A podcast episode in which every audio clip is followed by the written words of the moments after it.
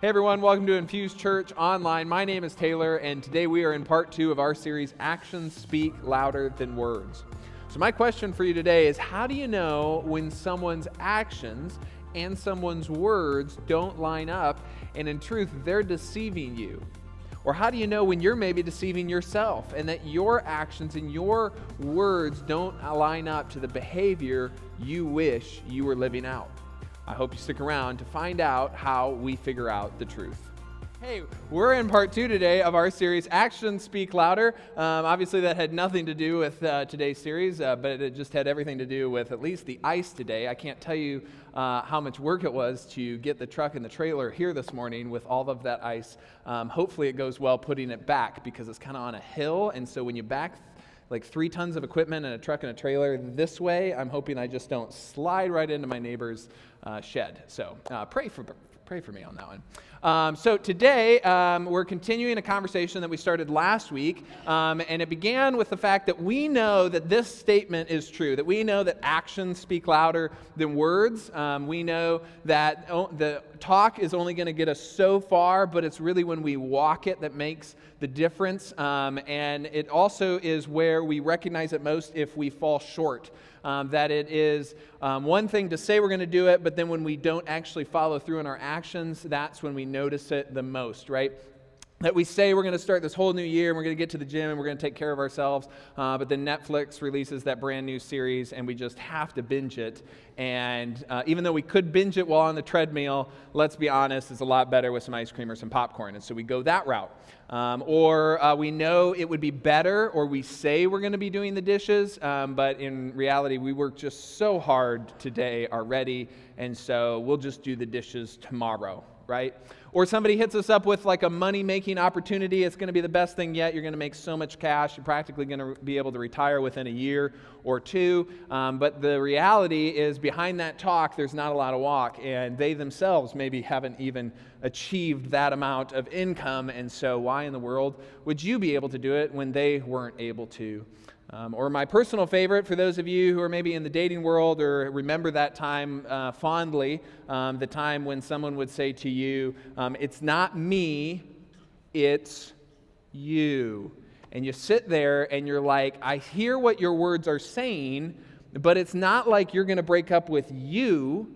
You're breaking up with me. And so obviously, I have something to do with the fact that we're breaking up right now. Your actions speak louder than your words.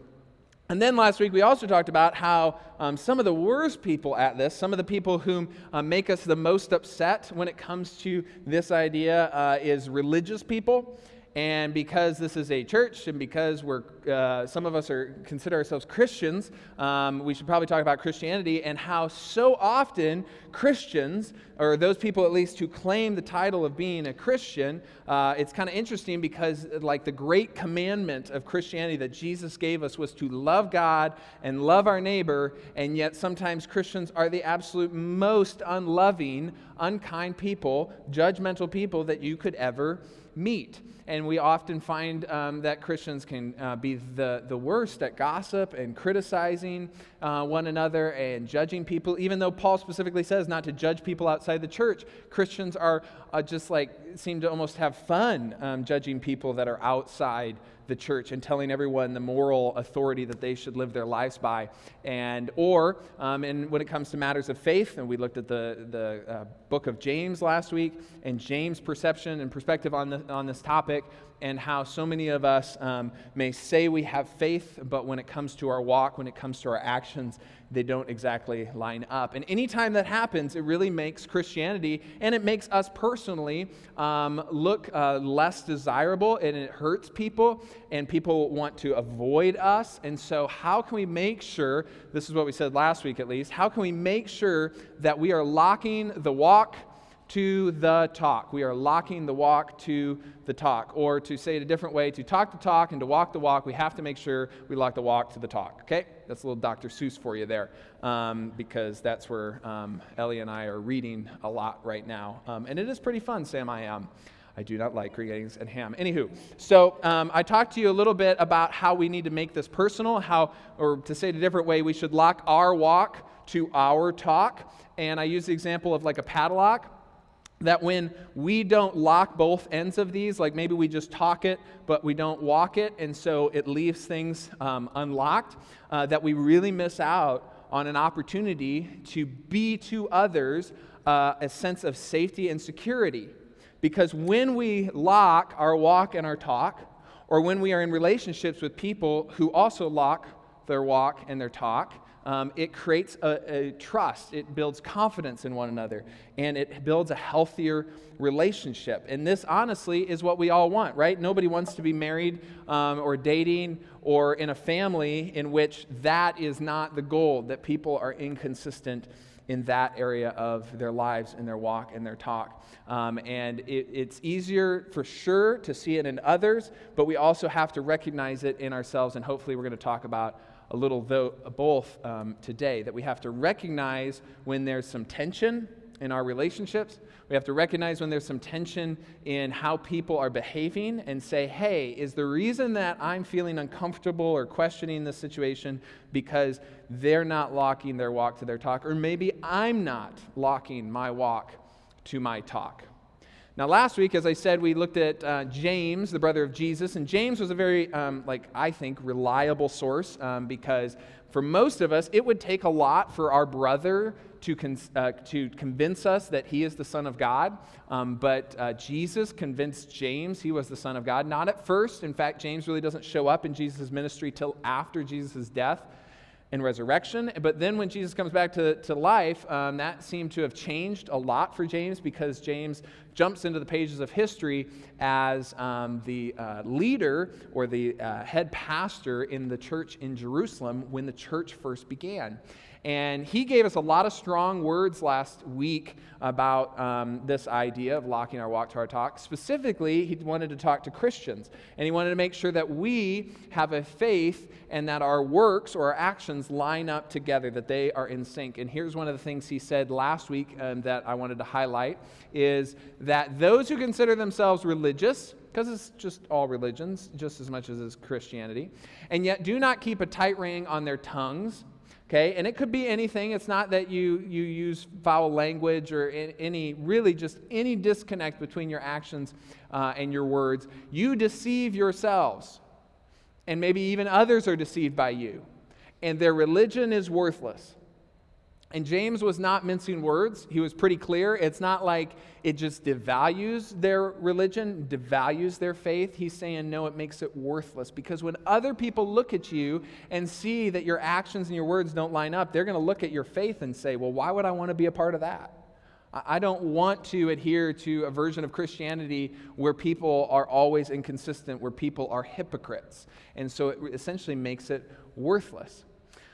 But what we're focusing on today, and we spent some time last week, is this word right here deceive. Because we are amazing at deceiving ourselves. We talked about that last week, and I said that at the beginning. Like, we'll convince ourselves we're going to go to the gym this time, but then we don't. Okay? That we deceive ourselves. And we think people won't notice. And we think God's not going to notice. You know, God's not going to notice our choices. God is not going to notice our envy. People aren't going to notice our lust and our behaviors and our choices of who we prioritize in our lives, but they do. People do. And if people don't, your kids, if you have kids, they certainly will recognize that. And then they will look at you and they will look at your faith and they will see it as, James said, worthless. Now, if it's one thing about us, but then if it's others, um, I think we've all been there. We've all felt like we've been deceived by others, right? That they say, hey, this time I'm actually going to be there. I'm going to actually be there on time. I'm actually going to follow through. I, am actually going to do this differently next time. And, and you sit there and you nod, but you know deep down that they probably won't. We've all been there. We've all been deceived by people. And so today, I just want to ask the question how do we determine deception? How, to do, how do we determine deception? Probably something that we've all done. We've all tried to determine deception on someone else's part, but not something we often think about. Like, how do we actually figure out if someone's being honest and truthful? And wouldn't it be nice to know? Like, if we had a kind of a surefire way to know that, you know what, their walk and their talk is not locked. And that we could see the train wreck coming before it actually hits. And we know it with certainty, and therefore we actually plan accordingly. Now, the good news for all of us today is that Jesus uh, came along and really helped a lot. In fact, Jesus spelled this out exceptionally clearly, and he makes it really, really simple, okay? Now, by the end of the message, it's going to get complicated, but at least for the time being, where Jesus is going to take us, it's really, really simple, okay? Now, just as a side note, um, Jesus just has this tends to have this way of making really complex issues very, very simple. And he kind of knows life sometimes better than we even know life. And some of us have lived life for a long time.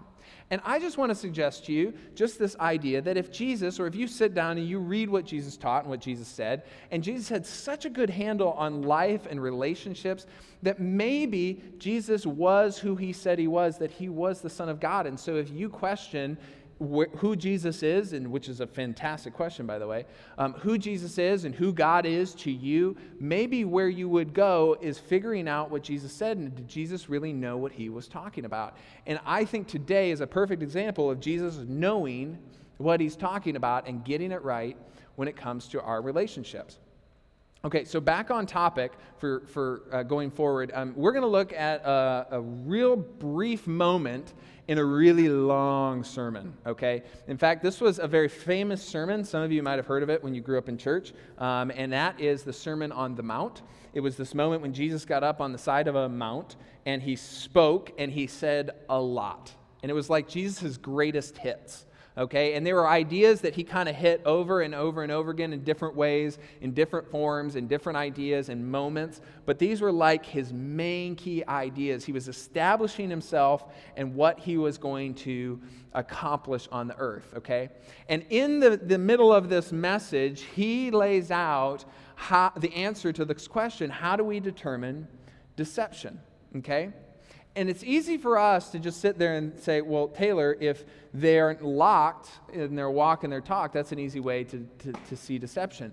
And that is true. And that is one way in which you can do it. But there's almost even a better way, a more surefire way than that. And so, cue Jesus to introduce us to this idea. Here's how he starts in Matthew chapter 7. He says, Watch out for false prophets. In other words, watch out for people who deceive you, okay?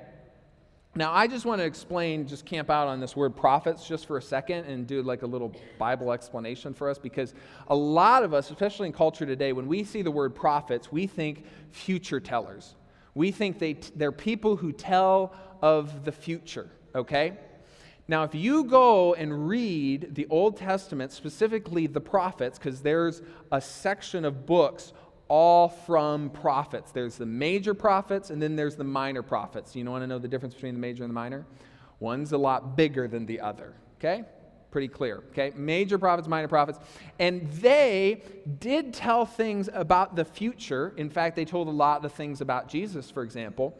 But more often than not, they were talking about the present. Prophets, or being prophetic, in a lot of senses, more often than not, means that you are just a truth teller. And more than that, you tell truth to power.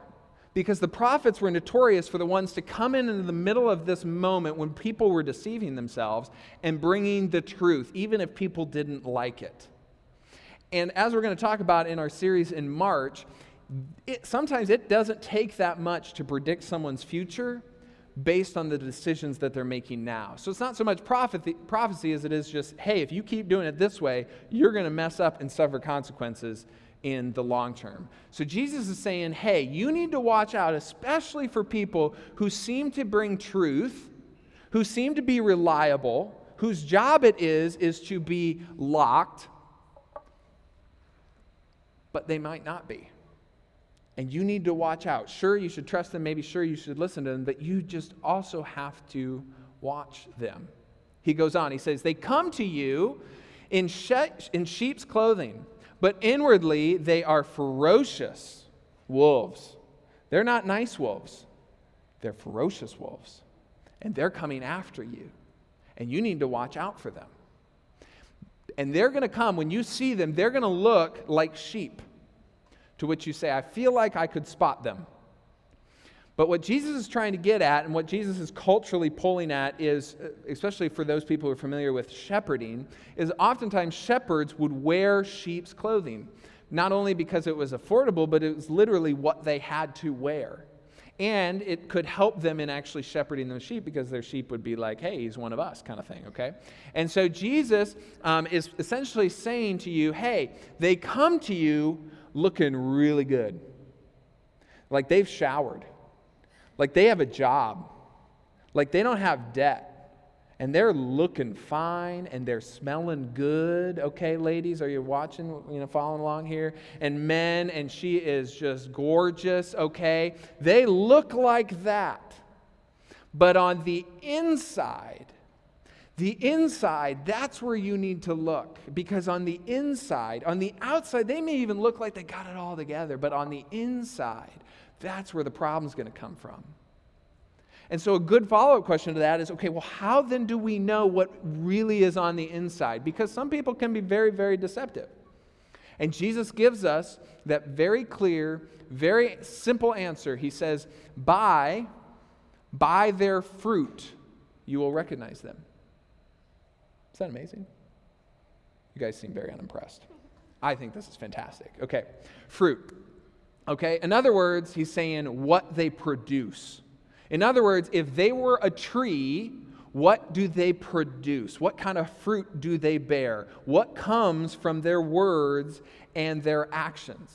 He goes on to kind of explain this more, and it's a little bit of a cultural stretch between 21st century and Jesus' century. Do people pick grapes from thorn bushes? To which we say, no. They pick them from grapevines. Or figs from thistles? To which we say, what are figs? Okay? But the answer is no, they don't do that, okay? They pick grapes from grape vines, just as you should trust trustworthy people. People who bear trustworthy fruit that are dependable, that are reliable, that you should look at someone and say, hey, they're honest. Not just because they talk honest talk, not just because they even look like they're walking an honest walk, but because when I fact check their behavior, it will be true. Likewise, he says, likewise, every good tree bears good fruit, but every bad tree, shocker, bears bad fruit. A good tree, tree cannot bear bad fruit, and a bad tree cannot bear good fruit. And I think he's not trying to like treat us like we don't know what's going on. He's not trying to, to dumb it down so much that he's insulting us. I think we just deceive ourselves into thinking, oh, this bad fruit somehow, or I'm going to fix this bad fruit to be a good fruit. And sometimes we just deceive ourselves more often than not into thinking that somehow this rule is going to play out differently. Jesus is trying to get at, we're looking not at like one off, like, hey, I just was late once or twice, or hey, I just forgot to do that once or twice. He's saying you are looking, we are looking for a pattern of behavior that that tree consistently produces a certain amount of fruit. It's not like, oh, just, you know, they tell the truth 90% of the time. We're talking they have a pattern of multiple times falling short. That's what we're looking for. That's what we're looking for. In other words, if we make this kind of an equation, your talk plus your walk equals some degree of fruit. Something is going to be produced by what you do.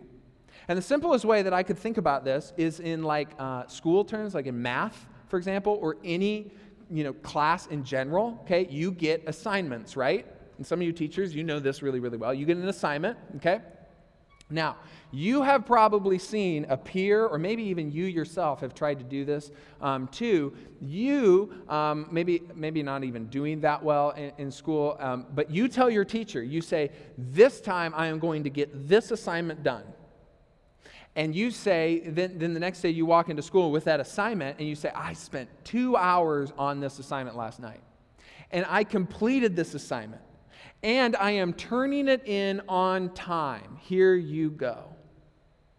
Now, isn't it easy to sit there and look at their talk and their walk and say, well, that's a good student, right? But then we look at the fruit. What grade did they get on that assignment? Sure, they said they spent two hours on it. Sure, it got turned in on time, but what was the grade? Maybe the grade was like a D or an F. They talked it, they said they walked it, but then you look at the fruit and you say, hey, something's not lining up here. You're right. You may have sat there with your book open for two hours, but you may also have had your phone open for two hours and then just written something down and turned it in. It's the fruit that makes the difference. It's the fruit that's like that surefire way that you really have a hard time getting around and, and cooking the books, if you will, to try to make it work. Another example of this, and apparently this is like a thing online. Some of you, you know, you, you're, you're just such a great parent that you try to give your kids um, nice things and you, and, and you try to do right by them and, and be thoughtful and those kinds of things. And, and sometimes our kids want things, and so we just try to make it work. And so then you go on to like Pinterest or Instagram and you see something on there like a cake or something, you're like, I'm going to make that. And so, like, maybe your kid comes up to you and you're like, hey, I would really like a Humpty Dumpty cupcakes, and we're going to have a fairy tale thing. And so you see this picture of Humpty Dumpty and a cupcake on, on Instagram or on Pinterest, and you're like, I'm going to make that, okay? And you say you're going to make it, and you spend hours trying to work on it to make it, okay? But then this is what happens when you do. Let me just tell you something. You are deceiving yourself. Okay? That is not Humpty Dumpty. That is just sad. Literally, he's sad. Couldn't even get that part right. Okay? It's what's in the fruit. Like you can be well intentioned even sometimes. You can try and work at it and work at it and work at it, but if the fruit is not there, you just have to sometimes, we just have to be really honest with ourselves that it's just not working out. That to determine deception, we have to look at the fruit produced. To determine deception, we have to look at the fruit produced. Like you can say, you can say that you are a great driver. And maybe we ride together one time or two times or three times, and hey, you're not too bad. But then we pull your insurance and we pull your driving record, and it's a whole different story. That's what we got to look at. Why is it that when you go to a job, okay, and you're applying for a job, they do what? They ask you for a resume, right? They ask you to put down references a lot of times. They asked you for your old employer's information so that they could contact them and verify what you had to say. They'll even ask you, right, for your social security number because they're going to run a background check on you. Okay? Why do they do that? To verify what you said you did, what you said you did actually lines up to the fruit that was produced. In fact, it would be weird not to do that, wouldn't it? Like you'd look at an employer who doesn't take that due diligence and say, hey, you're not being exactly responsible with your hiring practices to verify the fruit was actually what happened. That the apple tree actually made apples. That your walk and your talk lined up to the fruit that was produced. And then if James were here, he would take this a step further. He would say, Christians, Christians in the room, Jesus followers in the room, okay? You say that you're Christian, and you even go to church. And so maybe to the rest of the world, as far as they're concerned, like you are. Like that's their version of Christianity. For a lot of people, their version of Christianity is well, you go to church. That's all it takes. And you've locked the walk and the talk. But James would say, hey, Let's also take a look at the other areas of your life, not just Sunday mornings at 10:30. Let's look at your text messages. Let's review your social media posts. Let's look through your browsing history. Let's look at your friend history. Do you have a tendency of breaking friendships or building friendships? Let's be honest. Do you really reflect love God and love your neighbor in those areas of your life? Like you say you want to explore faith and grow and figure out God, and that's awesome. Like that's incredible. I, am all for that. But, but what have you produced so far? What have you done? What is the fruit of your labor in that endeavor? And if it's not much to none, well, then that's probably why you're not growing and you're saying you want to, and you're showing up and intending to, but because you're not doing it, how can we say that you're actually trying to figure it out? You and I, we can walk and talk all day long. It's in the fruit that shows ourselves, others, and God what's really happening. Some of us, we need to be really honest with ourselves that we have, we have relationships, we have friendships, okay? We have friendships that on the surface, you know, you, you talk and you all get along, okay, and then you do fun things together and you hang out and it's cool and everything's going well, okay?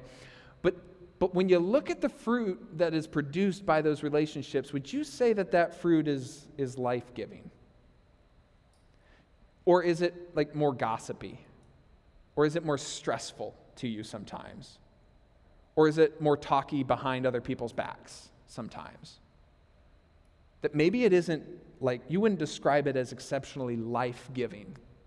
And I understand maybe that's because your friendships in your entire life have only been that. And so it's difficult to see something that is different than what you've only ever experienced. But I'm just telling you, like, and I'm not trying to toot the horn of our, our groups here at Infuse because I'm sure there's a lot of good groups that meet all around Iowa City and, and the area that are really, really good. But I just hear nothing but amazing things coming from our small groups, those people who have committed to spending a year together, growing in relationship and figuring out and exploring faith. Like constantly, people's genuine smiles of, this is happening in a group, now we're going to do this, and we're really excited for it. That is authentic. That is real. That is growth. For some of you, you got to be honest. You know, you, you're trying to convince yourself that the walk and the talk are lining up, but the, the fruit that's produced is that you're just being used in whatever relationship that you're in, or maybe even in your job, that, that you're just being taken advantage of for someone else's ends. You are a means to an end. And it's going to be difficult to see it here. But when you look here, you'll see the truth that all whoever is above you and who's really ever in charge cares about is just their bottom line and not really you. You're just a means to an end. And maybe it's time to be honest about that and the unhappiness that that's bringing in your life. We need to be honest with ourselves. We need to be honest. We need to ask other people, people that we trust, for input. Maybe even go so far, and I don't want to get too bold here, but maybe you just need to, you know, spend some time alone and in prayer with your Father in heaven and have some intentional conversations with God and say, God, could you just make sure, help me to make sure I'm looking at this right? Because I don't want to be in a situation where bad fruit is, is, continues to happen, and I'm just deceiving myself. I tell you, and, and maybe, I, I, and this is just my thing, I, I, love to read like leadership books and organizational leadership books and, and that kind of thing. And consistently, time and time again, I hear this theme, or there's a whole chapter dedicated to the fact of facts matter. And that's actually kind of quite a cultural topic today is what are the facts? But that facts matter and that you have to drive to the facts because otherwise, all you're going to do is you're going to grow in bad directions, in wrong directions. It is very difficult to build truth on top of a lie. I've talked about this before. Really, all you can build on top of a lie, all you can build on bad fruit is more bad fruit. It's very difficult to, on a healthy foundation, build on anything other than truth. The, the, one of the guys who started uh, the Ritz Carlton, he said this was so important to our success at the Ritz Carlton. Most of us know the Ritz Carlton. We know it to be a place that we will never go because we can't afford it, um, but we also know it to be very fancy. And one of the, the ways in which they achieved such a high level of care and notoriety was because they were brutal on themselves with the facts. And they would send out guest um, satisfaction cards, and the number that they looked at over and over again, that was the driving force for them was on a scale of 1 to 10, 10 being definitely recommended. How often would you, or how likely would you be to recommend the Ritz Carlton to someone else? And anything, get this, anything less than a 9 was unsatisfactory to the leadership of Ritz Carlton. Less than a 9. Most of us are happy with 90% or higher. 89% unacceptable. And they would get to the root of the inconvenience or whatever went wrong in those uh, consumer um, surveys, the, the customer surveys that they would send out. Because they wanted to make sure the fruit that they were producing, they wanted to, they talked that they were the best, and they walked it. They tried to walk it as best as they could, but they wanted to see the fruit of their customer service. Was it really impacting people in a positive way? Now, let's be honest, and this is where it starts to get a little bit more complicated, is our intentions. In fact, probably most of your intentions are not to produce bad fruit. Okay? Most of the time, I think the times in which we produce bad fruit could more or less be just opportunities to learn and grow. Where we just have to sit down and, and just learn to be better and have conversations and grow and be better and learn the truth of the situation. But that's hard. And so I just want to switch just for a quick minute in, in the moments in which it's complicated to figure out the whole truth. When it's not easy to figure out, is this good or bad fruit? Okay?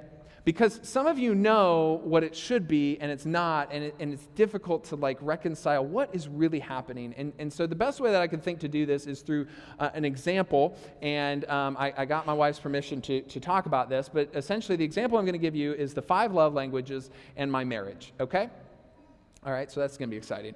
Um, so, if you don't know what the five love languages are, essentially, um, a, a, guy sat down and said, Here's the ways in which we communicate love to one another, and especially in, in intimate relationships. Here's how we communicate. And there's five of them, okay? And here are the five, if you don't know what they are acts of service, quality time, receiving gifts, physical touch, and words of affirmation.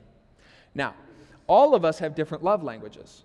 Some of us put a higher emphasis on one or the other or different combinations, okay? But more or less, there's like the top two, okay? And once you take uh, the five love languages assessment, you'll figure out pretty quickly hey, these are my love languages. And it'll make sense to you too. You'll be like, yeah, this, this is how I want to be loved, okay? Um, and so for me, uh, my top two are the bottom two in this list uh, physical touch and words of affirmation. Okay, those are my top two. Now, please don't get weird on me. Okay, this is just in my marriage. So, so don't like when I go out in the hall, you just come up here, Taylor, let me give you a big hug or something. You like, you don't have to do that. Don't go like, oh, Taylor, that was the best message I've ever. You're amazing. Okay, it only works. I promise you, it only works in my marriage. Okay, it's a completely different outside my marriage, but in my marriage, these are the top two um, for me. Okay, now the good news or challenging news, depending on how you look at it, is Stephanie's is the complete opposite. Hers are acts of service and quality time. In fact, our love languages, and I've talked about this before, are completely opposite. Okay? That's my marriage. Stephanie is complete opposite than me. Okay? And so, how this is really complicated is when we talk love and we walk love, we walk in completely different languages. And so when we look at each other, it is so easy, I can't tell you how easy it is, for us to look at each other and deceive ourselves into thinking the other person doesn't love us. Because I sit there and I say, Stephanie, I don't need acts of service. I don't need quality time. I need words of affirmation. I need you to tell me that, hey, I'm a, I'm a decent hu- husband. That's what I need. Okay? And she's sitting there and saying, Taylor, I, I, I just want to sit and talk. I just want to spend time with you. And that's just confusing to me. Because the thing about love language is what we show is also what we receive. And so if we show, um, if, we, if we want to receive uh, words of affirmation, that is likely how we'll also show love to another person. And so it's very difficult for me to show acts of service. And so we can sit here and easily, so easily deceive ourselves into thinking that we don't love each other. But the truth is, the truth is, and this is why it's so complicated sometimes to get to the truth, the truth is we do love each other. We're just not walking and talking the same language. And so we have to work extra hard, extra intentionally to communicate and be clear and make sure we are not giving in to deception and figure out the truth. Because sometimes when we do that math question of, of talk plus walk equals fruit, sometimes it's complicated to figure out what the truth of the matter really is. And so my encouragement to you, because some of you are going to uh, like switch into this mode of like, hey, I know, I know who, who the wolves in sheep clothing are in my life. In fact, I could write a list down right now, okay? Uh, in fact, I've spent the last five minutes, I've checked out of the message, Taylor. I'm writing that list in my mind of the wolves in my life, okay? We are tempted to treat wolves like wolves. We are tempted just to go, up, oh, they're a wolf, and check box, and they're out. They're gone. I'm going to treat them poorly. I'm going to outcast them. I'm going to slander them. I'm going to avoid them. I'm going to attack them behind their back, and all the things in, the, in between. Why? Because they're a wolf. And so, shouldn't they just be treated like wolves? But Jesus says to treat them like they're children of God. Jesus says just to watch out for them not to mistreat them. So, my question have, have you ever mistreated someone because they felt like a wolf to you? Of course you have. Of course I have. But Jesus says, just because you can recognize they're a wolf by their fruit doesn't mean that gives you permission to treat them like one.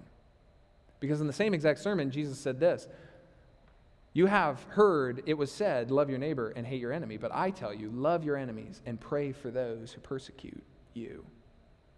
And Paul says, You need to do whatever is possible to find peace. if you want to learn more about that, you can watch a previous message called Bad Blood and all about finding peace in your relationships. Jesus taught if you have an issue with your brother or your sister, don't go praying to God first. You go reconcile with your brother or your sister, then come back and offer, make your offering to God. Then come back and, and figure things out with, with you and God. And that's why, even in the midst of these moments, like, like in uh, like my marriage, that's why we have to just be so mindful about extending grace and love and living like Jesus called us to live, to love our neighbor. Because life is hard and, and life is complicated, and we're not always going to get it right. And the walk and the talk aren't always easy. And if we approach the bad fruit, mm, the wolves in our lives, with grace and love and truth, we have the greatest opportunity. We've set ourselves up for the greatest opportunity that we will actually grow, that we can come to an understanding, and perhaps we can even reconcile and restore the relationship. Because let's be honest, it's not like we all sit here as perfect producers of fruit. We've all messed up, we've all fallen short. In Christianity, we believe we've all sinned, we've all produced bad fruit. But the good news is, the good news is that even God, creator of the universe, looked at us in our bad fruit and said, Yeah, but I still love you. And I still care about you. And I'm still going to do everything I can to make it right. I am not going to shy away from telling you that the fruit is bad. But I'm not going to devalue you for it. I'm not going to think anything less of you for it. I'm still going to love you in the midst of that. And that's my hope, is that we could recognize, we could recognize the fruit when we see it. Recognize the deception that that we ourselves may fall victim to, or we ourselves may deceive ourselves into thinking that things are better than they actually are. And we would call the fruit for what it is. But even in the midst of that, we would meet that with grace and love and forgiveness, and maybe even invite God into the midst of the fruit that we've produced. If you would bow your heads and let me pray for you. Heavenly Father, Lord, uh, Lord, I just pray that you would help us to, with great wisdom, to recognize the behaviors of others, the walk and their talk, and the fruit that comes from that. And with great wisdom, we would also look at ourselves honestly and with truth to consider our walk and our talk and the fruit that it produces. Are we saying one thing but doing another?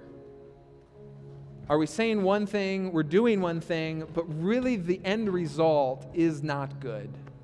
And that we would just be honest. Help us to be wise in that pursuit. Lord, help us to have the confidence to reach out to people that we trust our community group, if that's what it is, or, or our church, if that's what, what, what relationships we need to pull to. But that we would also have the confidence to reach to you, Lord. That we would say, hey, Lord, help us to th- see things like you see them, to see them how Jesus saw them, so we would better understand what Jesus taught and be better able to live that out. Lord, help us to do that each and every week of our lives. If not for ourselves, then for those of us who follow Jesus, do that because it honors you, it honors our Creator, it honors the God who taught us this and who loves us so much. Lord, we pray this all in Jesus' name. Amen. Hey, thanks so much for tuning in. There is so much to unpack in today's message, so I hope you take time to prayerfully consider um, what people's words and actions are producing and what your words and actions are producing, and to seek input from outside people that you trust, and maybe even to pray about it and seek your Father in heaven's input on what people are producing and the truth of that. And remember to meet whatever comes out of that experience with love and grace, and we'll see you next week.